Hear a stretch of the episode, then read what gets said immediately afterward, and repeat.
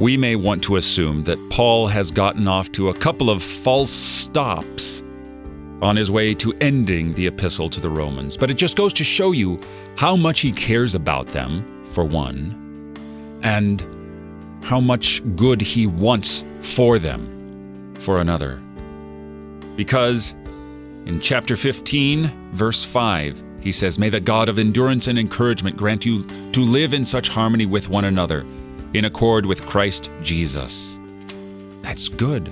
We might say amen to that. But he goes on in verse 13 May the God of hope fill you with all joy and peace in believing, so that by the power of the Holy Spirit you may abound in hope.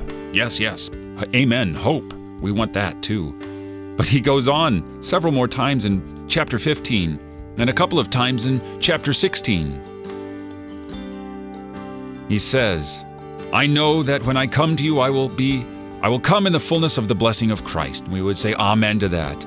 Then in verse 33 of chapter 15, may the God of peace be with you all. Amen. Amen, we say. And then in chapter 16, the grace of our Lord Jesus Christ be with you. Amen. Then the greetings. And then the final doxology to the only wise God be glory forevermore through Jesus Christ. Amen. And by this time, the congregation is absolutely, probably on their feet, saying, Amen, Amen, Amen. He says all these things because he loves them and wants all these things for their good, just as he wants it for you. You're listening to Oratio on KFUO, Christ for you, anytime, anywhere.